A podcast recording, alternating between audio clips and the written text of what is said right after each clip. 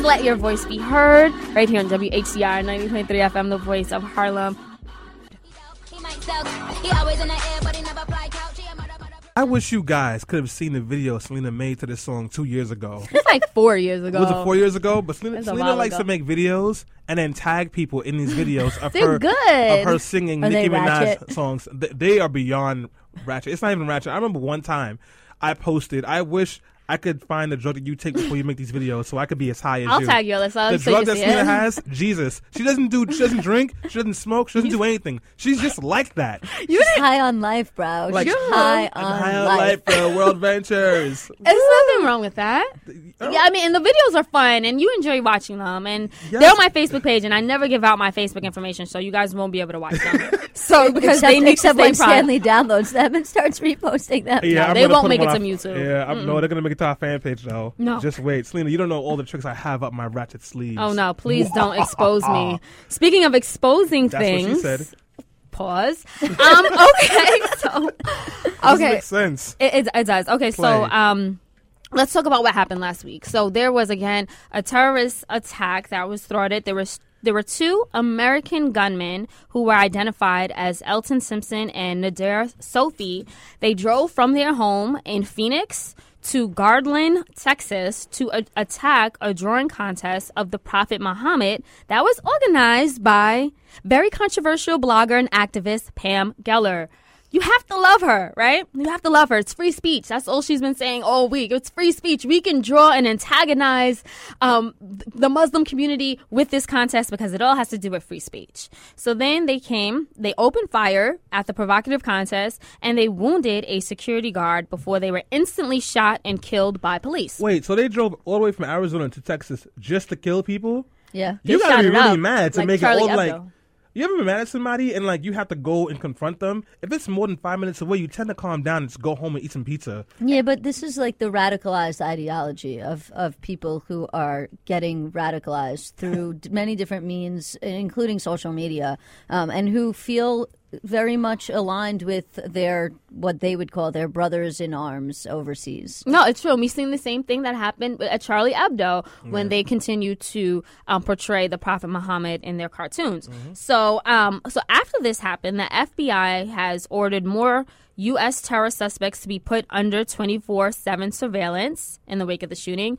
FBI is also cracking down on ISIS and other terror groups for um, potential American recruits, and they're potential they're recruiting a lot of millennials too. Plus, FBI officials say that there are hundreds of active I- ISIS supporters in the U.S. right now, maybe even over a thousand.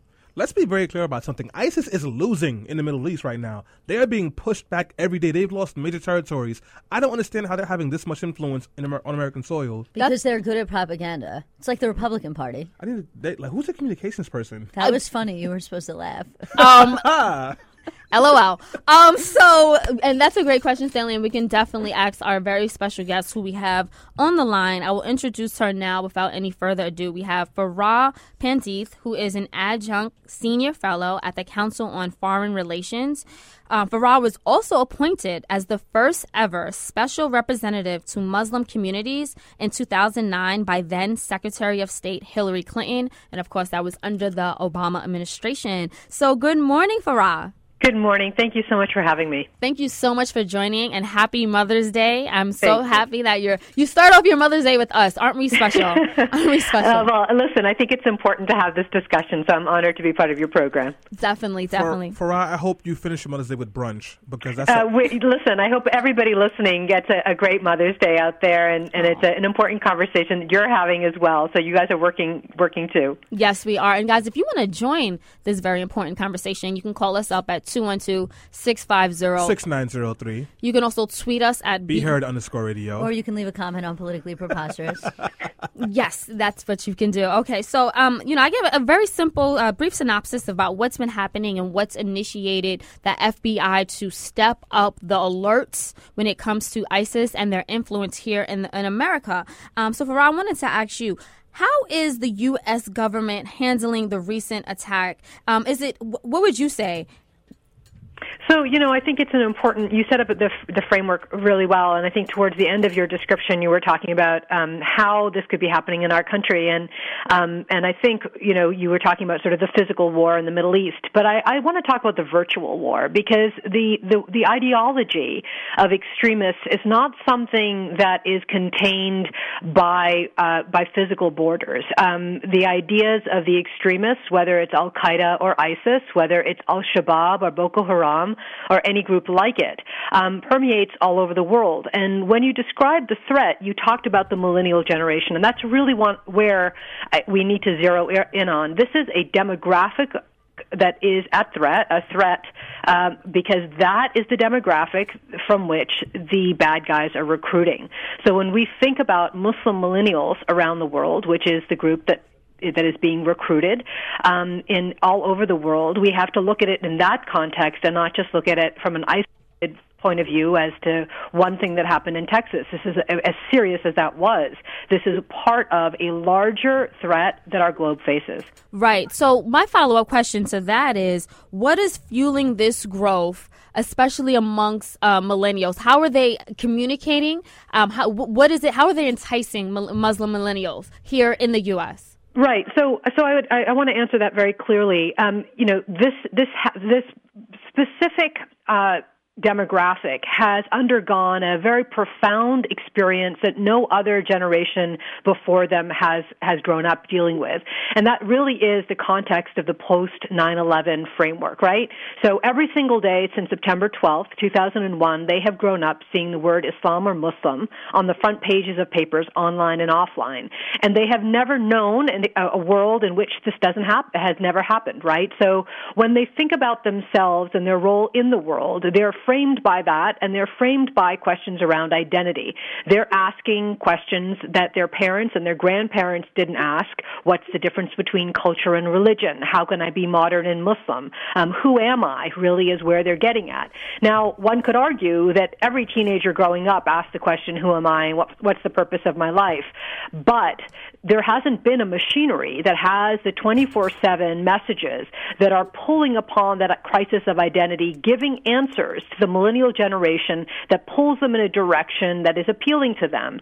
Um, and when you are searching for belonging, when you are searching for identity, um, and you find of easily available answers uh, produced in a way that makes sense for this millennial generation, uh, both in an online space and in an offline space, you begin to see that change that's happening with this with this generation. Now, I will say we're looking very closely, obviously, at what's happening here in our country and protecting ourselves. But this this uh, particular thing that I've described, this crisis of identity, is a profound fact that is happening across the globe. And I say that because um, when we are, when you ask the question is how does our government think about this, it must be thought about from the demographic point of view, not from what's happening in France or what's happening in India or what's happening in Australia or what's happening in the U.S. We have to think about what's happening to millennials and how to deal with this crisis of identity, which gets to the second piece of, piece of the piece of the threat, right? Yes, it does. Um, so we actually have on the line with us a caller, Richard, who would like to let his voice be heard. Richard, you're on the air. Thank you, thank you. She mentioned our country. I'm so glad she did because my concern was with these terrorist organizations. Can we add some of the police department on that list? The Ku Klux Klan, the Aryan Nation, the uh, Zionist movement, the Nazis. Can we add those as terrorists also? The Ku Klux Klan of this country, of those are terrorists, are black people. I don't know about ISIS. I'm not over there. I'm over here. We're touching hell every day for white racist Americans. Can we add them with this terrorist list?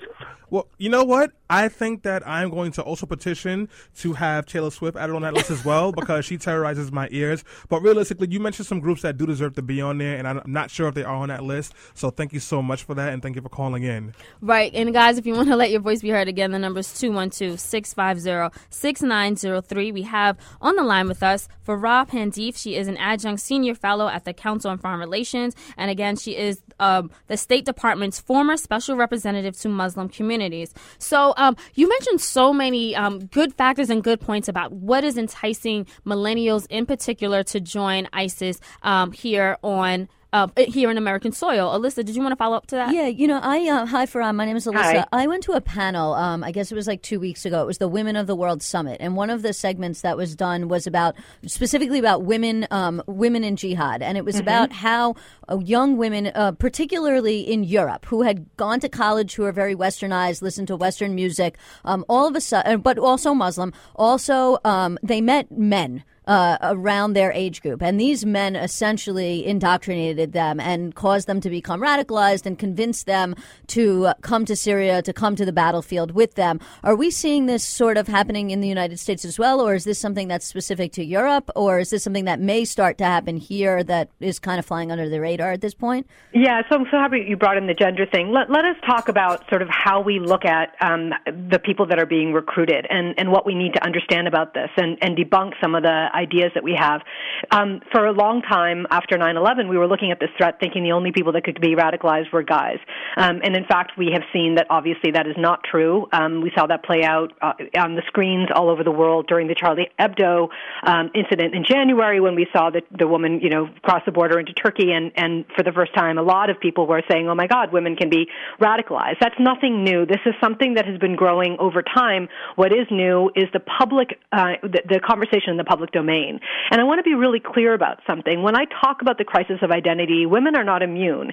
And the bad guys understand how important it is to recruit both boys and girls, men and women. And so you're seeing the ages of these young people, um, you know, teenagers onward. You saw the three girls from Denver, Colorado that tried to make their way to, to Europe to join uh, the fighting in Syria you're seeing for sure far more foreign fighters come from the west, uh, Western Europe into into Syria. But as I said, with even though that there are only 180 people from the United States that are on that list of sort of foreign fighters that have tried to go over and got, gone you know gone that way, what we have to be looking at is what is the threat level for for men and women, boys and girls in our country and around the world that is enticing them and moving them in the direction of recruitment and and building, as I said, the virtual armies.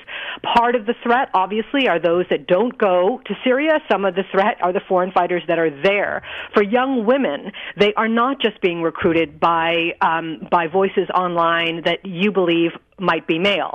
They are being recruited online by men and women in very specific narratives and very specific ways, much the same way, by the way, that an advertising company might choose a particular message to deliver to a particular group that they're trying to move to buy a particular product. It is voice, it is um, the tone, it is the character of the message, it is the images, it is what you're saying, it is all those things that entice and pull somebody in a particular direction to learn more about, um, you know, their ideology. And the ideology is about an us and a them. And as we begin to think about this threat, both in our country and around the world, we have to be looking at the generational pulls and, and pushes that is happening, what the bad guys are saying, who's being pulled pulled over um, to, to the other side, and we have to build the kind of counter narratives to to build resilience in our country and build build resilience in communities uh, everywhere. And I think what you're seeing is a tipping point within the conversation in America right now on the heels of the next presidential, you know, um, election. You're beginning to see with the horrific, you know, dangerous aspects of things that have happened in our country over the course of the last five, six months, where people are talking about these things. And as we talk about how do we think about this as Americans, what is the threat? We have to find solutions that are going to protect Americans. Pew did a, a survey in 2010 that talked about the fact that there were 2.7 million Muslims in the United States. And while that number uh, for some is controversial, uh, what we do know is that there, are between the ages of 15 and 29 years old, there are almost a million young Muslims uh, Right. who are American in our country. Right. And, and for I wanted to um, ask you this question. What role is oppression and poverty playing when it comes to enticing these young people? Because we know that ISIS does a really good job at spreading their message and communicating with young people. But like you said, if they're having an identity crisis, um, I'm thinking that there might be some other factors that's contributing to that. They might they might not feel successful, or they might not feel a pathway of upward mobility, or have different educational opportunities, and they may see ISIS as their only um, option? Right. So it's a really great question you're asking, and a lot of people have talked about that, not just in the context of, uh, of ISIS. So looking at that question in the heels of 9/11. But what we do know, the data that that we understand over the course of the last 13 year, years since our country was attacked, is is how people get recruited. Who are the people that get recruited, and what are the polls that move them in that direction? And I will tell you that while logically it makes sense that you would think that somebody who is not educated would do this, the the the data doesn't bear that out. While you would also say, my goodness, somebody has to be really poor um, and feel, you know, like there is they have no ability to do well in life financially. That's why they're going to go do this. That's what's going to draw them that way. The data doesn't bear that out either. Now there are indicators in in other parts of the world um, that can that that are compounding factors, but the the core of this issue is what is happening to a millennial to make them want to belong. The way young kids are being recruited to gangs. It's the same kind of sense of. I'm giving you a mission, I'm giving you a goal, and I'm going to help you get there. There's a there are lots of factors emotionally. You said something really important that I want to go back to. Um, the mental health component of this is a gigantic weakness in the way in which we have thought about what's happening to these adolescents and young adults. We have not integrated into our strategy of how to deal with this threat. The, and I, when I say threat, I mean the ideological threat of the extremists writ large. We have not integrated the mental health experts and how we think about the adolescent brain, how we think about the psychology of it. We're, we're, we're watching on our screens what's happened to the, the F brothers and the you know and the trial that's going on and people are asking questions that how can a kid who grew up in the in, in the Boston area who had everything you know going for him you know move in this direction? And it's an opportunity for us as Americans to understand what we can be setting up in our country to make sure that we we are uh, protecting a generation of young kids who will be um, who who are susceptible to narratives that come from extremists because the bad guys are sophisticated in the online and offline space. Right, and it seems like they're reaching them before we are. And for, for, for- I want to make a point that Farah's has been talking about. As a person of color, I can definitely relate to this. When you when you're in a country, whether you're lower, um, you know, poor, middle class, upper class, if you're in a country where you don't feel like you're valued as a person, or for or for who you are, or for the color of your skin, you it's very difficult to ever fully embrace it. And then once you start hearing rhetoric that seems to embrace you and tells you well the reason co- this country or these people don't accept you is because something is wrong with them, and you have to correct that it's, it's, it makes it very attractive. That's why you see a lot of people of color, African Americans in particular, who tend to nav- gravitate towards organizations which which are very anti-white, anti-establishment, and. America has to do something to address that anger because it's very real. But guys, we do have to go on a quick break, and I want to play this song because I thought it reflected the anger that a lot of us feel today. This is Kendrick Lamar. Let your voice be heard.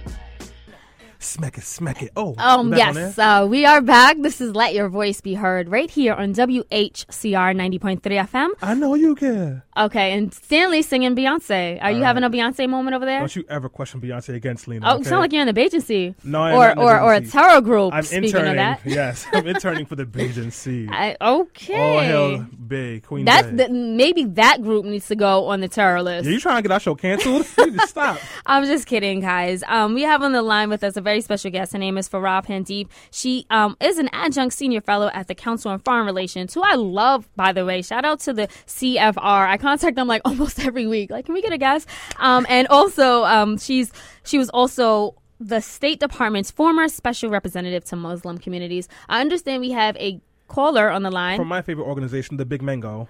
we have Brother Omar who would like to let his voice be heard. Yes, hello, and you know I love you, and there's nothing you can do about it. And happy Mother's Day to all of you queens out there, and to all of the men who have to be mothers in the household. And ten, I don't have many kids, of us are mothers also. But you know, look, the bottom line is I, I have some questions that have haunted me. When when when you look at the ancient uh, history uh, of Isis, the goddess Isis, she does not represent war. She does not represent violence. She does not represent hatred. So for these people to join this organization, they should be ashamed to even name themselves after this queen. And another thing, when when President Boyd George uh, used the 9/11 incident to to disrupt that that that part of the world where it was basically peaceful compared to the way it is now. He opened up a Pandora's box that, that we'll be fighting a hundred year. It's predicted a minimum of 30 to 100 years we'll be over there losing our sons and daughters and grandchildren as we speak. And what's the solution? We have uh, the right wing claims that we have a Muslim in the White House, Barack Hussein Obama. If that's true, then what is the solution to it? because you know everyone has the rhetoric and everyone has their own ideology and i respect it but what is the solution Thank you very much for that, Brother Omar Fry. If you can answer some of those questions, oh, be I'm really so happy. Um, Mr. Omar, I'm so happy you asked about the solution because I happen to believe that, that the ideology of the extremists is defeatable um, in, a, in a really, real, real way. Um, and I think that the solutions are available and that they are affordable. And so um, I'm all I'm all excited that that you are talking in terms of like what do we do about this? Um, and there's some really concrete things we can think about in a in a domestic um, capacity, but um, I'll get to that in a second. I will say though, to to his point about the Middle East, um, I it isn't. I tried to say earlier, and I want to just underscore this. This is not about one region of the world. The ideology of the extremists is in every part of the world. Uh, as special representative to Muslim communities, my job on behalf of our country was to travel and speak to young Muslim millennials globally. And I, I visited 80 countries, 80.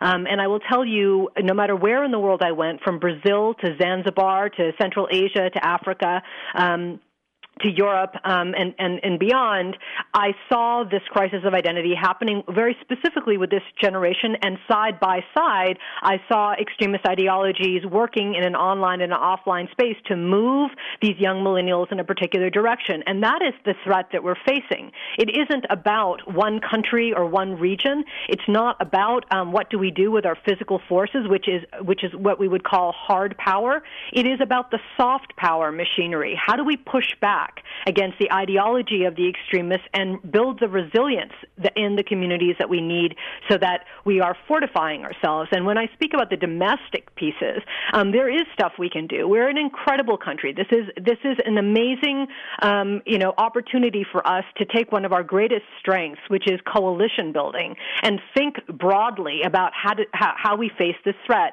Everything that happens in terms of radicalization is absolutely local. It's one to one and it's community to community. And one of the first things we have to do is to normalize the conversation about extremism. When you put that conversation, and when I speak about extremism, I'm speaking specifically in this context about groups like Al Qaeda and ISIS and others like it. Um, and when we talk about that kind of extremism, what we absolutely know is that they are pulling millennials. So as we think about the the what they what they do to to and, and um, to engage these young people online and offline. We know that local communities can find counter narratives by what we would call credible voices that can push back against the tricks that the bad guys are using to lure these kids in. So for I mean I don't know New York well enough to go community community with you, but I can certainly tell you that what's happening in Brooklyn isn't what, what's happening in another part of the um, part of the state. What we need to be thinking about is what are the messages that will work for a particular neighborhood? Who are the role models in that community? An athlete, an entrepreneur, a business person, a theologian, a whoever it happens to be that makes sense and builds builds resilience for those kids and amplify their voices in ways that make sense for the kids. So Definitely, definitely. But I, I just was curious, doesn't it also go beyond that? Because we're speaking a lot about identity crisis and about outreach and who's talking to these young people. Um, at the same time, we also know that some of these young people, not all of them, but a good portion of the young people that are becoming radical, radicalized are angry about that things that they see the U.S. government doing to Muslims in other countries, um, or here in this country. For two examples, one, like the New York City Police Department spied on the Muslim community, even Muslims who were not, you know, doing anything at all not associated to terrorism at all. Two, the U.S. government has been conducting drone strikes in many Muslim countries. This is two factors, two examples of things that influence young people to become radicalized. So, how do we use these people, as you're talking about, to counteract the narrative of the other side when you also have an issue of these these young people are mad about things that the U.S. government is doing and that they perceive are wrong, and that's another factor in their radicalization. So it's important to understand um, what what it is that we are we are facing here. For sure, the U.S. government is impacting the way people perceive our country, and our foreign and domestic policies make a difference to how a person thinks about themselves. For sure, and their role in their community. I, I, I absolutely agree with you on that. However, I will tell you, as somebody who built first of a kind initiatives in Europe and around the world by for peers who are pushing back against the ideology of extremists, and I was doing doing this in the, I mean, when I first started working on these issues, is it was right after the Danish cartoon crisis in 2007, and it was in the Bush administration. And by the way, I say this as somebody who was a political appointee in the Obama administration and somebody who was a political appointee in the Bush administration. There are very few people that can say that they did both as a political. So I'm not coming to this with a political viewpoint. I'm simply saying, I'm agreeing with your point that people can be super mad at our country and be angry about our country and our foreign policies, but at the same time do not want external ideologies coming in radicalizing their kids. So I have had conversations with people who can't stand our policy in Pakistan, for example, or Iraq, or um, on you know uh, global energy or whatever the issue might be, but at the same time are willing to build the kind of resilience on the ground so that external ideologies aren't luring their kids on a path of destruction and despair. And I think you know you it, you can't we cannot simplify things so so much to believe that um, you know it is only because of this foreign policy or that foreign policy that is going to you know unless that is changed nobody can work with us. I promise you that my experience has proven otherwise. Um, I do agree that um, as as the bad guys continue their narratives out there, they do use and we know this firsthand. You do too that they do use current events. They do use politics and policy to persuade and build. You saw that kind of action um, in, in, in, in, our, in our inaction at first in Bosnia. A lot of people in Europe were radicalized because of the Bosnian War um, and began, and this isn't something, by the way, that has been building since 9-11. We have to be looking at what has happened for the last 20 years before 9-11, what was in the ecosystem that was building the us and them narrative, what was happening in terms of how kids were learning about their role in communities and how external forces were helping kids move in a direction of what we would call um, not quite becoming extremist, you know, so that they, they become violent, but they're on that conveyor belt leading in that direction. So nothing is in a vacuum. Things don't, what, but what is, what is very important for Americans to understand is that this phenomenon, phenomenon that we're seeing right now happening with ISIS and the luring of American kids teenagers and young adults going to Syria is brand new. The context of Al Shabaab recruitment, the context of ISIS recruitment is a very important shift in the way uh, our, uh, that, that, we're looking at the threat in our nation. And when we, when the caller, Mr. Omar, asks about what we should be doing, we as Americans must absorb the fact that we there is more we can do, and that the only way we can do more is if coalitions are built to prevent young Americans from being moved in that direction. That means very open conversations about how kids are being recruited. It means parents need to be, to own up to the fact that their kids could be vulnerable um, because the bad guys are in that online space. Um, because kids are going to Sheikh Google to learn answers as opposed to going to their parents, um, and because and because they understand that the most impactful voice for young people are, are their own peers. You guys know that. Yes. So how do we get peers activated with ideas from millennials for millennials that will prevent the bad guys from getting into their mind space? Definitely, definitely. You know, I'm going to change gears for a second here, for, uh, um, and we're going to just talk briefly before you have to get off about the Patriot Act. Um, the if you don't know, or if our listeners don't know, the Patriot Act uh, and Section 215 of the Patriot Act is what enables the government uh, to essentially collect data en masse. And um, oh, oh, there's a, a, Court of Appeals ruling that came down this week um, that sort of ruled part of the NSA's spying surveillance program as being unconstitutional. And then there's also the fact that Section 215 is coming up for renewal on June 1st. Um, and so I guess the question is about how much about privacy and about liberty and also about security, which is obviously even with the Patriot Act, we see that the there this event in Texas sort of was not foiled beforehand; it was foiled as it was happening. Um, so, is the Patriot Act really having any effectiveness in helping us to root out homegrown terrorism, or is it you know is it its efficacy small and we are essentially submitting to giving up a lot of our privacy for no really good reason? Um, Farah, can you get a response? World that you can have the kind of open and robust conversation um, that we are that we are having here in America, and we're very lucky to be having a conversation, even though it's become extremely political and heated, and, and I get that. Um, and I think to answer your question, when we think about the decisions that are being made now around the Patriot Act, around Section 215, we must be thinking about looking ahead because what we the decisions we make now um, will fundamentally affect the progress and the shape of this threat. So while we, uh, uh, there are, I mean, I think that the jury is out on the full context of, of the information that we've received. Um, it has been uh, a very heated conversation, it is true. But when we're putting the pieces together on how somebody gets radicalized, what non-state actors they're connecting with, how we think about this, it's like, you know, the, the, it's like a DNA kind of thing. What they're doing on an online and, uh, and phone sense actually connects them to, to various um, entities, and it, it builds a profile for them. We need intelligence, but the question, of course, is what is legal and what is not legal. What I will say to you now is for, for those people who are em, em, embedded into this conversation and are extremely uh, active in thinking about things in one way or another, one thing I know for sure is the way in which our policymakers think, their vision right now, and how they think about this is going to have significant effects on how we understand the growing threat. And by the way, the threat is growing. Um, our planet has one fourth of our planet is Muslim, 1.6 billion people. 62% of that number are under the age of 30.